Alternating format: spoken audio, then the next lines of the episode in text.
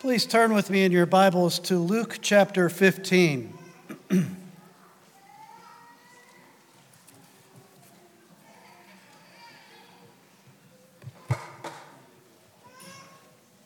Luke chapter 15, we are continuing our series of sermons through the Gospel according to Luke.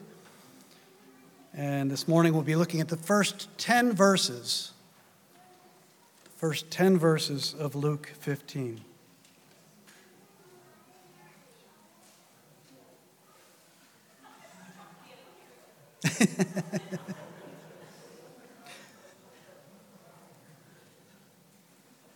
Luke 15, verses 1 to 10.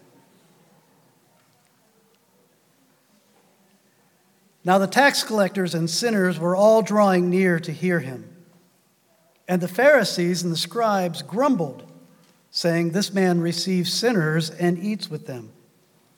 So he told them this parable What man of you, having a hundred sheep, if he has lost one of them, does not leave the 99 in the open country and go after the one that is lost until he finds it? And when he has found it, he lays it on his shoulders, rejoicing.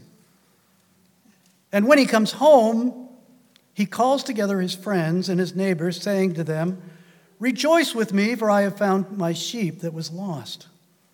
Just so I tell you, there will be more joy in heaven over one sinner who repents than over 99 righteous persons who need no repentance. Or what woman, having 10 silver coins, if she loses one coin, does not light a lamp and sweep the house and seek diligently until she finds it? And when she has found it, she calls together her friends and neighbors, saying, Rejoice with me, for I have found the coin that I had lost. Just so I tell you, there is joy before the angels of God over one sinner who repents. So, how do you feel about the fact that someone can know where you are almost every moment of every day? GPS, the global, global positioning system, has been in place since the late 1970s. But with the rise of the internet and almost the universal use of cell phones, we have come to expect our lives to be tracked almost every moment of the day. Now, of course, GPS and cellular tracking data have made our lives easier in a lot of ways. Traveling from one place to another is certainly a lot easier. I've forgotten how to fold a paper map. Where would we be without Google for our trips? Not only to help us get from one place to the other place accurately, but also just to know where the stores and the restaurants are that we want to find.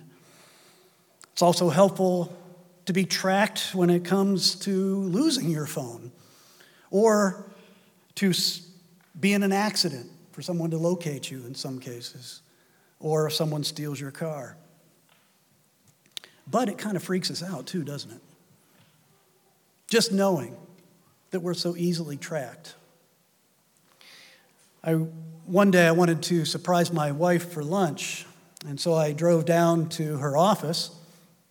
And I went into the office, and she wasn't there.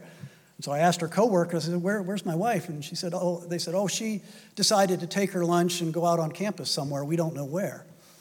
Well, I pulled out my trusty Find My Phone app, which was also tracking her phone, and I was able to easily and quickly locate her on the other side of campus sitting at a picnic table eating her lunch.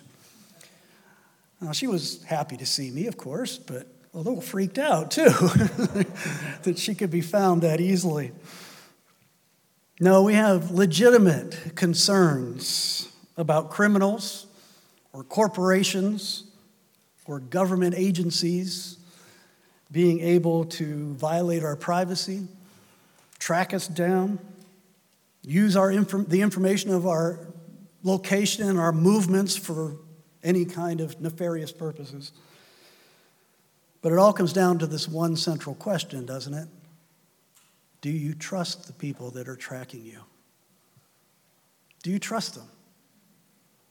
Are they looking out for your best interests? If so, then tracking can be a good thing. If you don't trust them, it can be an evil thing. Here in Luke chapter 15, Jesus tells three parables. And all three parables make the same point God is relentless in tracking down sinners. And he does so because he rejoices to save us. All three of these parables make that same basic point. We're going to look at the first two, the two short stories at the beginning of the chapter today. The stories about a lost sheep and a lost coin, and then later we'll look at the longer story about the lost son. Actually, two lost sons, as we'll see later. Here, just to give you the context of all three parables, Jesus is again sparring with the Pharisees and the scribes. He's been doing that for quite a while now as we've been working our way through the Gospel of Luke. These scribes and Pharisees were continually trying to catch Jesus in something they could accuse him of. Some way of hindering or stopping his ministry, which was becoming so popular. Ultimately, the worst of them desiring to put him to death. This time, they're just grumbling. Actually, he says they're grumbling about how Jesus tended to hang out with tax collectors and sinners. Tax collectors, of course, were Jews, they were ethnic Jews who worked for the Roman Empire to collect their onerous taxes on the people of Israel. And they did it in such a way that they enriched themselves by not only collecting the heavy amount of taxation that the Roman Empire required of the citizens, but also adding on their own and enriching themselves by the way that they're financially oppressing the people. So, tax collectors were seen by scribes and Pharisees and many, many others as greedy extortioners and traitors. Sinners, of course, the scribes and the Pharisees divided all people into two categories the righteous, which were they themselves, and sinners who were not among them, didn't follow their teachings. Of course, sinners most often applied to the truly lowly and sinful and outcasts of the society, the thieves, the prostitutes, but also to those who didn't follow the religious rituals and practices the way they did. Those were the sinners. And so the accusation that the Pharisees and the scribes throw in Jesus' face in this instance is this this man receives sinners and eats with them. Now, understand that the Pharisees and the scribes primarily saw sinners as those to avoid. It was inappropriate to interact with sinners. It's inappropriate for Jesus to even spend time with the sinners, but especially to go to a meal with them. To be invited to a feast and to sit down with tax collectors and sinners was unthinkable to a scribe and Pharisee because, in that hospitality based culture, to enter into somebody's home, to feast with them, to sit around the table, is to accept them, to have a relationship with them. The scribes and Pharisees saw Jesus' behavior as compromising to a great extent. As they say, you know a man by the company he keeps. What's interesting is really the main point of these three parables that Jesus tells in response is really his way of saying, Why, thank you very much. I do delight to receive and eat with sinners. Matter of fact, that's my joy, that's my mission. That's why I have come. Or, as a former vice president might have said, I wear your scorn as a badge of honor. Or, as one of my favorite commentators says about this passage, he says, Oh, the irony. Their grumbling is our gospel. Their grumbling is our gospel. Thankfully, we serve the true God who seeks after sinners, diligently seeks after sinners. Notice that Jesus tweaks the Pharisees in these first two parables that he tells. He tweaks them, provokes them by comparing God to a shepherd and a woman.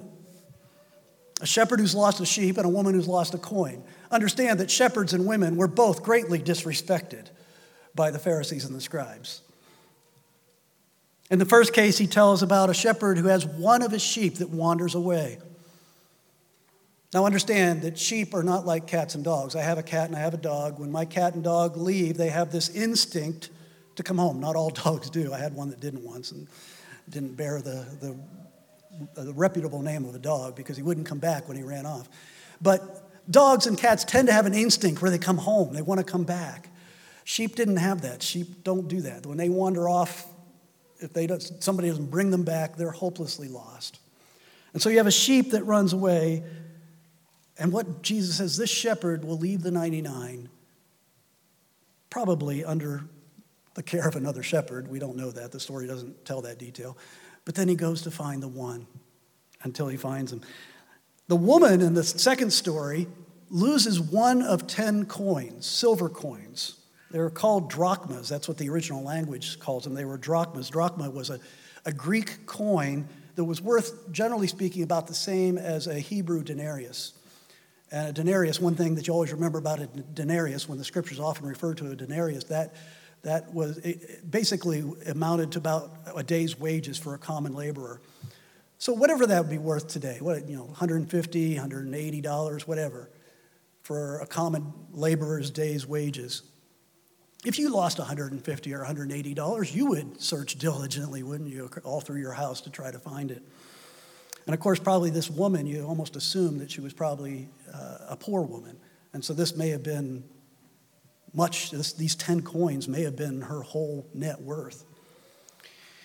The point of both of these stories is that God is the relentless seeker of sinners. You know, there's a whole branch of anthropology which is devoted to the study of man's search for God. Because scientists, social scientists, anthropologists recognize that there seems to be that innate desire in all people to find the transcendent, to find the divine, to find the supernatural.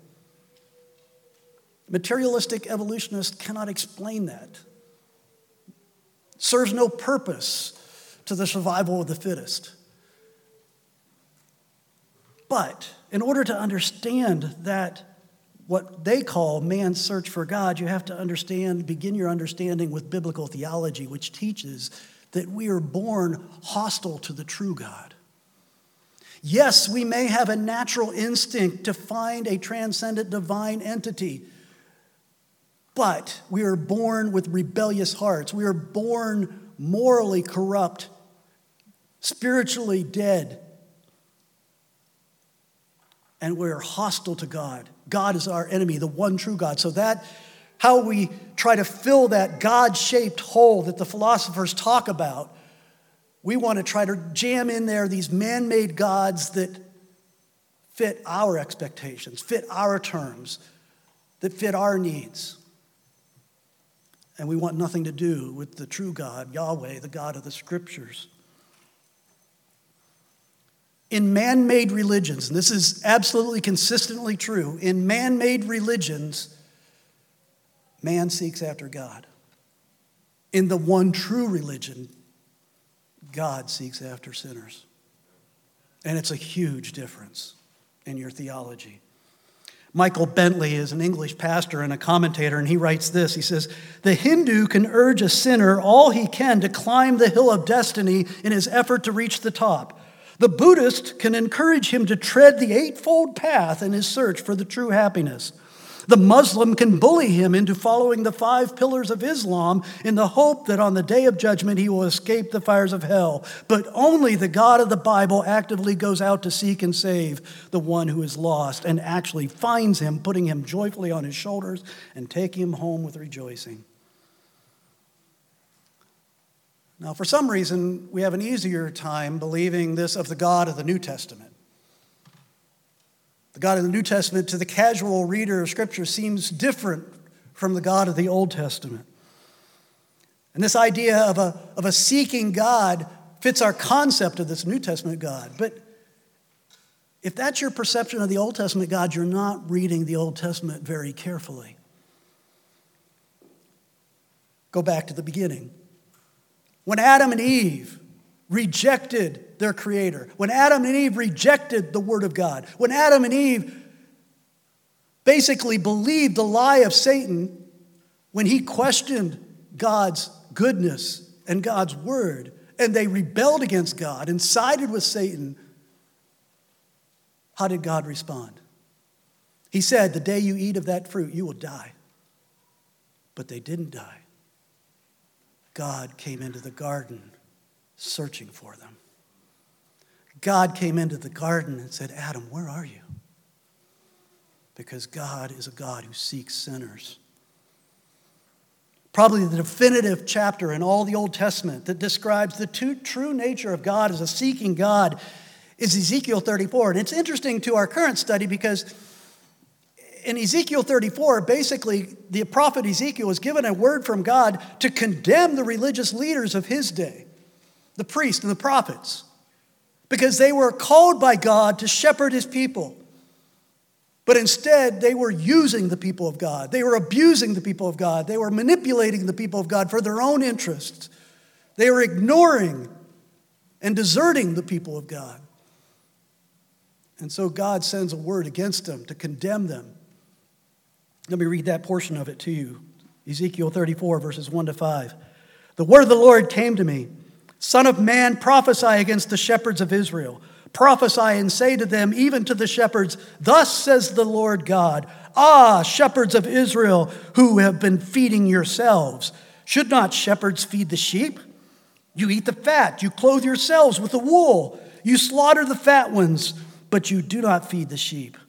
The weak you have not strengthened, the sick you have not healed, the injured you have not bound up, the strayed you have not brought back, the lost you have not sought, and with force and harshness you have ruled them. So they were scattered because there was no shepherd, and they became food for all the wild beasts. It pains me greatly to say that these words are incredibly relevant in our own day. Seems like every week I read about a spiritual shepherd in the church abusing, taking advantage of, and neglecting the sheep.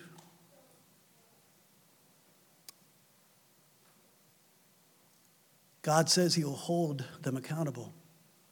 The ominous warning of Ezekiel 34 is that he will hold each one of these selfish, self serving shepherds accountable that's in verse 11 and 12.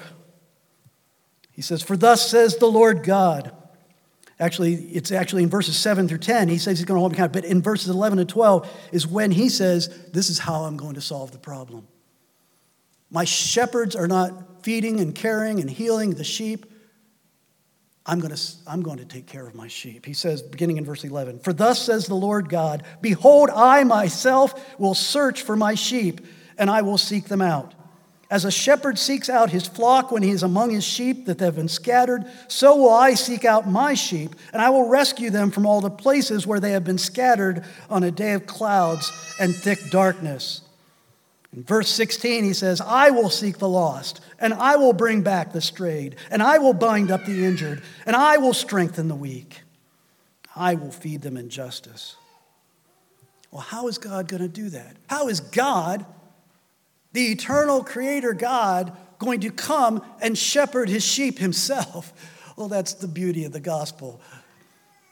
And that's revealed in verses 22 to 24 of Ezekiel 20 or Ezekiel 34. Listen to this. I will rescue my flock, and they shall no longer be a prey. And I will set up over them one shepherd, my servant David, and he shall feed them. He shall feed them and be their shepherd. And I, the Lord, will be their God, and my servant David shall be prince among them. I am the Lord, I have spoken. God is going to come and shepherd his people in the person of the Son of David, the greater Son of David, the King who is promised to the Davidic throne, the one who would reign over God's kingdom forever. God the Son would take upon himself human flesh and he would come and dwell among us.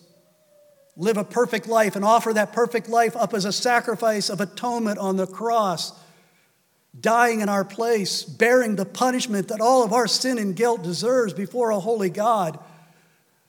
And then he would be raised from the dead, victorious over sin and death. He is the Good Shepherd.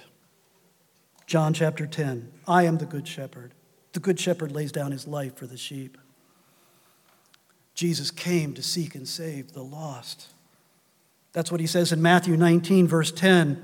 Interestingly, again, in the context of going to a party at a tax collector's house, this time Zacchaeus. Zacchaeus invites Jesus to come to his house after he's put his faith in him. And when Jesus comes to his house, he invites all his tax collector friends. And again, what do you expect the scribes and the Pharisees to say? Almost word for word, the same grumbling complaint that he hangs out with the tax collectors and sinners. And Jesus says, The Son of Man came to seek and to save the lost. The Son of Man comes to seek and to save the lost. Well, that is how God has come to shepherd his own, to open up forgiveness and reconciliation to him, and eternal life in his presence in the new heavens and the new earth. All this has been given. How do we get found then? You and me, in space and time, in history, in our lives, in our experience, how do we get found? Well, it begins when the sinner recognizes that he or she is lost. That's the first sign that God has found you. That you, as a lost sheep, have been found. The first sign is that you, in a powerful way, begin to realize that you are lost. You know, talking about GPS or cellular data tracking, whatever, what is the one time in all of your life's experience where you would want somebody to be able to track you that easily? It's if you were totally, irreparably lost out in the woods somewhere, out in the wilderness, out in the midst of the mountains. If you were lost, injured, whatever, unable to help yourself, unable to be found, dying of dehydration and starvation, boy, you would want to be tracked to the very exact location where you are so that someone could save you. And that's what the Bible teaches. The Bible teaches we were born in that state.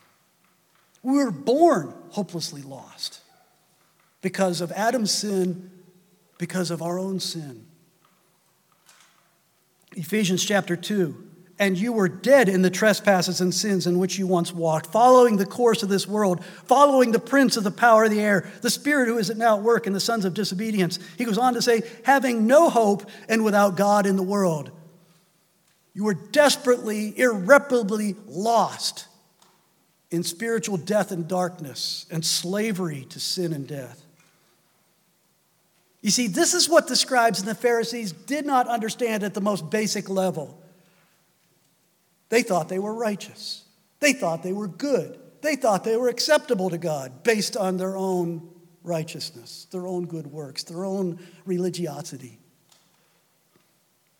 In verse 7, Jesus interprets his own parable there about the lost sheep.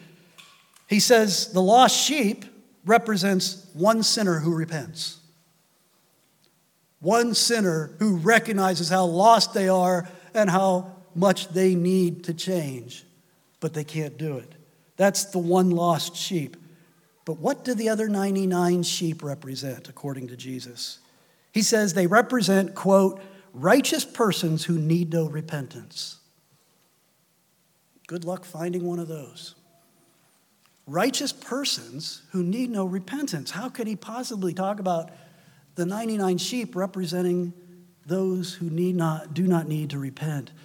You need to understand that Jesus often uses irony and sarcasm. This is a dig at the scribes and the Pharisees. He's being sarcastic because all have sinned and fall short of the glory of God. All are born in sin. All are desperately lost. You know, if you want to understand the Pharisees and the scribes, then go to Luke 18. Jesus gives a description of what they were like in Luke 18 because he tells about a prideful, self righteous Pharisee praying in the temple alongside of a tax collector. The tax collector is humble, recognizing, despairing that he's lost, and crying out to God for mercy in his prayers, while the Pharisee is pridefully thanking himself, not God, for how good he is and that he's not like the tax collector. And Jesus describes the Pharisees in that account. He describes the Pharisees in this way They trusted in themselves that they were righteous and treated others with contempt.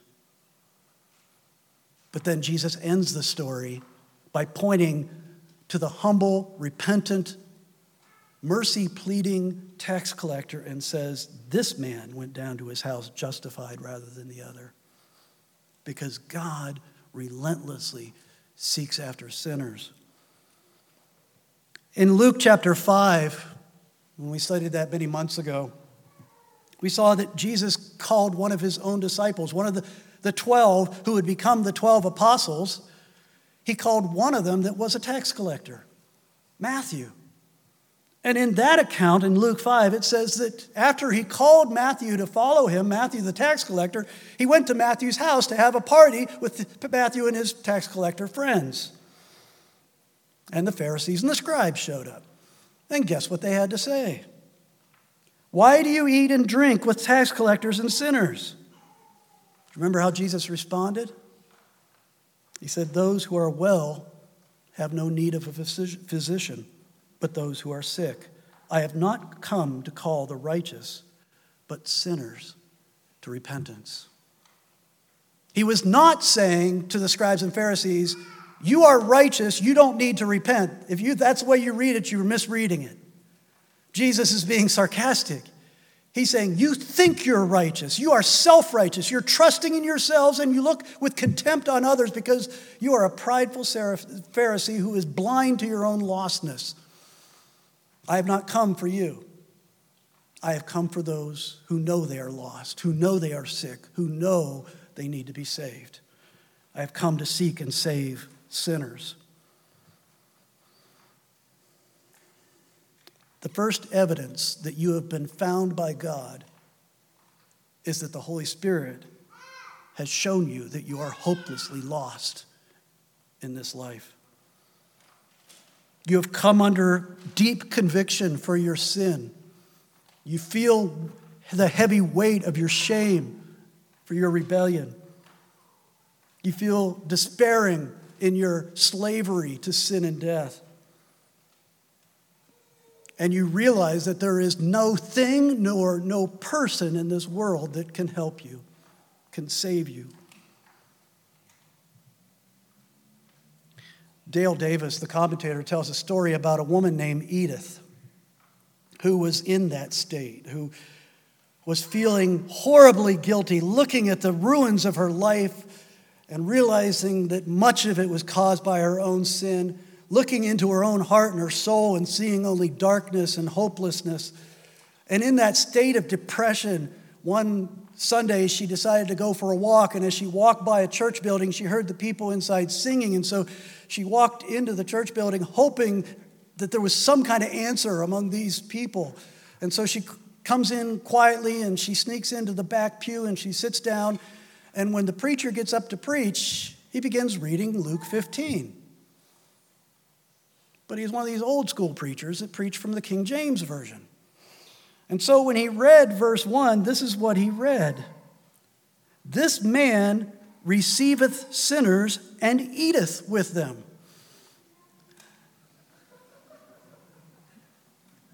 What Edith heard was this Jesus receives sinners and eateth with them. And she was stunned that the Bible would call her out by name. Now, of course, as she continued to listen, she began to realize her mistake. But that phrase kept ringing in her head over and over. He receives sinners and eateth with them. And it led to her salvation because she realized how lost she was. And she realized that Jesus would accept her. That brings us to the second step. The first step is realizing how lost you are. If you're realizing how lost you are, God has already found you. God's already searched for you, and God has already found you, and you know that because you know how lost you are. But the second step is when He leads you to Christ. The second step is the sinner being drawn to Jesus Christ. Did you notice I, all, all, what I said about these three parables and the whole chapter is about God seeking after sinners. But if you go back and read verse 1, read carefully what it says. Now the tax collectors and sinners were all drawing near to him. Seems to contradict our main theme, doesn't it? No, it doesn't. Because they were already found. They had already been sought out and found. They had already been showed their worthlessness and hopelessness. And because of that, they were drawn to Jesus Christ because he receives and eats with sinners. The Spirit had shown them not only their need, but the Spirit had opened their eyes to see the beauty of Jesus Christ, the glory of Jesus Christ, the power of Jesus Christ, the truth, the life transforming truth that is in Jesus Christ. You see, that is all of our hope that the Holy Spirit will never fail in his mission to show us our hopelessness and then show us Christ as our only hope. He will never fail to complete that mission, to enable us to hear the voice of Christ,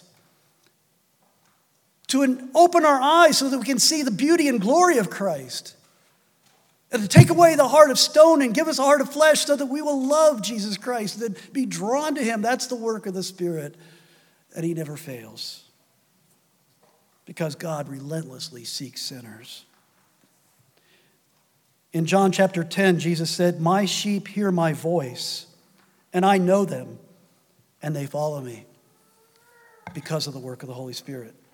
Or as he says over in John chapter 6, all that the Father gives me will come to me, and whoever comes to me I will never cast out. This is the will of my Father, that everyone who looks on the Son and believes in him should have eternal life, and I will raise him up at the last day. Do you remember those early days of your walk with Christ? When all the lights turned on? If you live in America, you'd probably heard about Jesus most of your life, but there was that time where all of a sudden you saw Jesus. You understood the cross. You understood that there was real forgiveness available through the shed blood of Christ on the cross and you first had that hope of not only forgiveness, but reconciliation with God, of being adopted into God's family and living in his, his kingdom eternally, the joy and the excitement of the early days. We need to always be praying that the Lord will constantly be renewing that within us. That's the work of the Spirit. The same Spirit that showed us our sin and hopelessness and then led us to Jesus Christ to find life and hope in Him, will complete His mission. One of my new favorite hymns, there are still good hymns being written, and one of the newer hymns that was written that I truly love is called He Will Hold Me Fast. And let me remind you of just, we sing it here at Oakwood, so I'm sure most of you know it. Let me remind you of what the, the lyrics say in the middle of that song. Those he saves are his delight. Christ will hold me fast. Precious in his holy sight, he will hold me fast. He will not let my soul be lost. His promises shall last. Bought by him at such a cost, he will hold me fast. He will hold me fast. He will hold me fast. For my Savior loves me so, he will hold me fast. That is our hope. That is our confidence. So the Spirit's work, when God finds us, the Spirit regenerates our heart. He opens our spiritual eyes, He opens our spiritual ears, He changes our affections so that we see, love, and are drawn to the beauty, the glory, the power of Jesus Christ. And then, as we realize what He has done, exalted us from our hopeless estate to eternal hope in Christ, we celebrate. And the rest of our existence here on earth is all about celebration. The rest of our existence in the new heavens and new earth for all eternity will be celebration. And both of these stories allude to that. When the lost sheep is found, the shepherd calls together his friends and neighbors and throws a party to celebrate. When the woman finds her lost coin, she calls together her friends and neighbors and they get together and they have a party and they celebrate. In the next parable we'll look, out, look at later, when the son comes home, when the, son, the father finds his lost son, he throws a big feast, a big party, and they celebrate.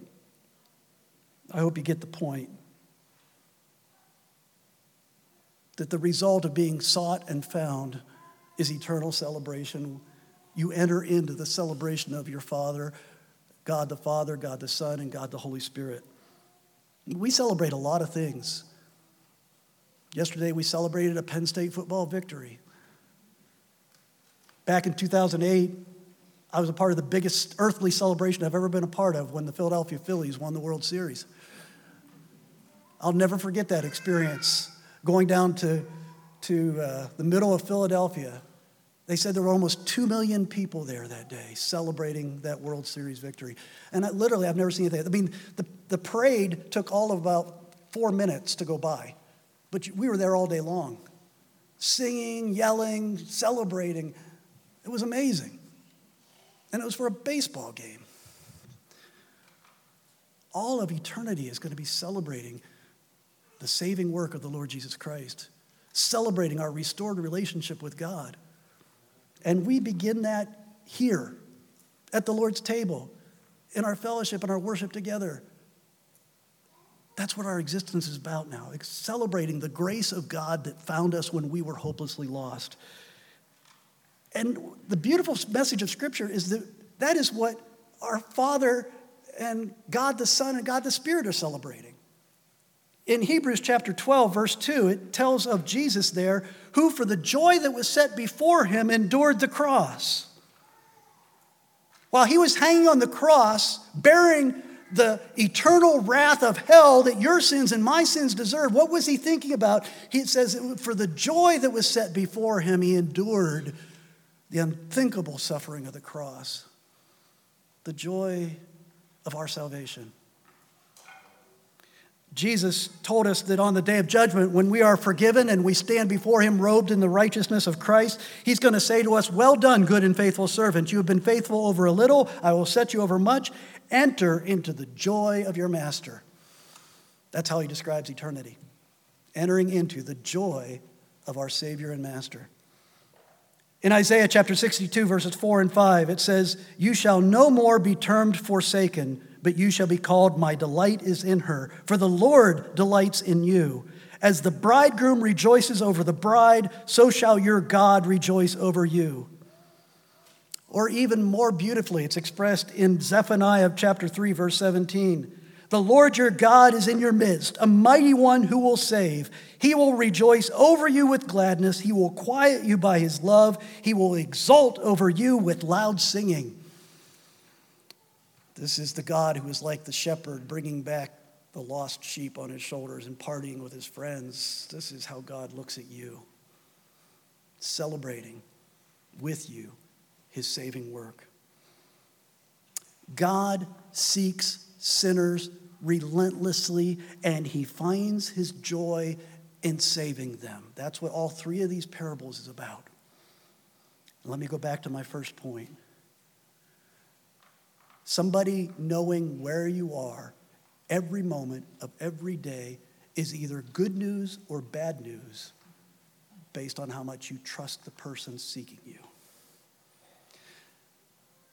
Based on that thought, let me read to you in closing the words of David in Psalm 139, where he begins that psalm meditating on how God knows everything about him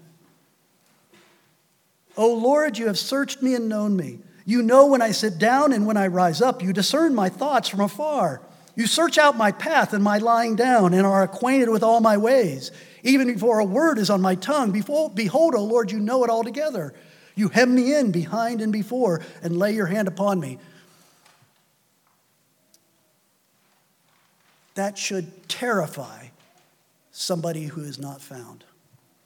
That all encompassing exhaustive knowledge of every thought, every word, and every deed in your life, every location, every movement in your life should terrify somebody who only knows God as a holy judge.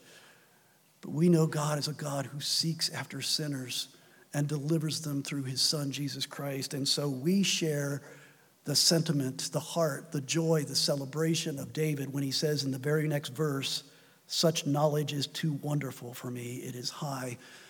I cannot attain it. I cannot comprehend a love like that. Let's pray. Father, as we come to the Lord's table, we come with deeply thankful hearts that when we were hopelessly and desperately and irreparably lost, you came to us. You sought us. You sent your spirit to open our eyes, open our ears, and change our heart. You drew us to Christ, and in him we have found true life, true meaning, true purpose, true peace, true joy. And you have invited us into your eternal celebration. Lord, help us to participate in that celebration even here today, especially as we gather at the table to celebrate the death and the resurrection of our Lord Jesus Christ. Pour out your grace upon us as we gather at your table, we pray. In Christ's name, amen.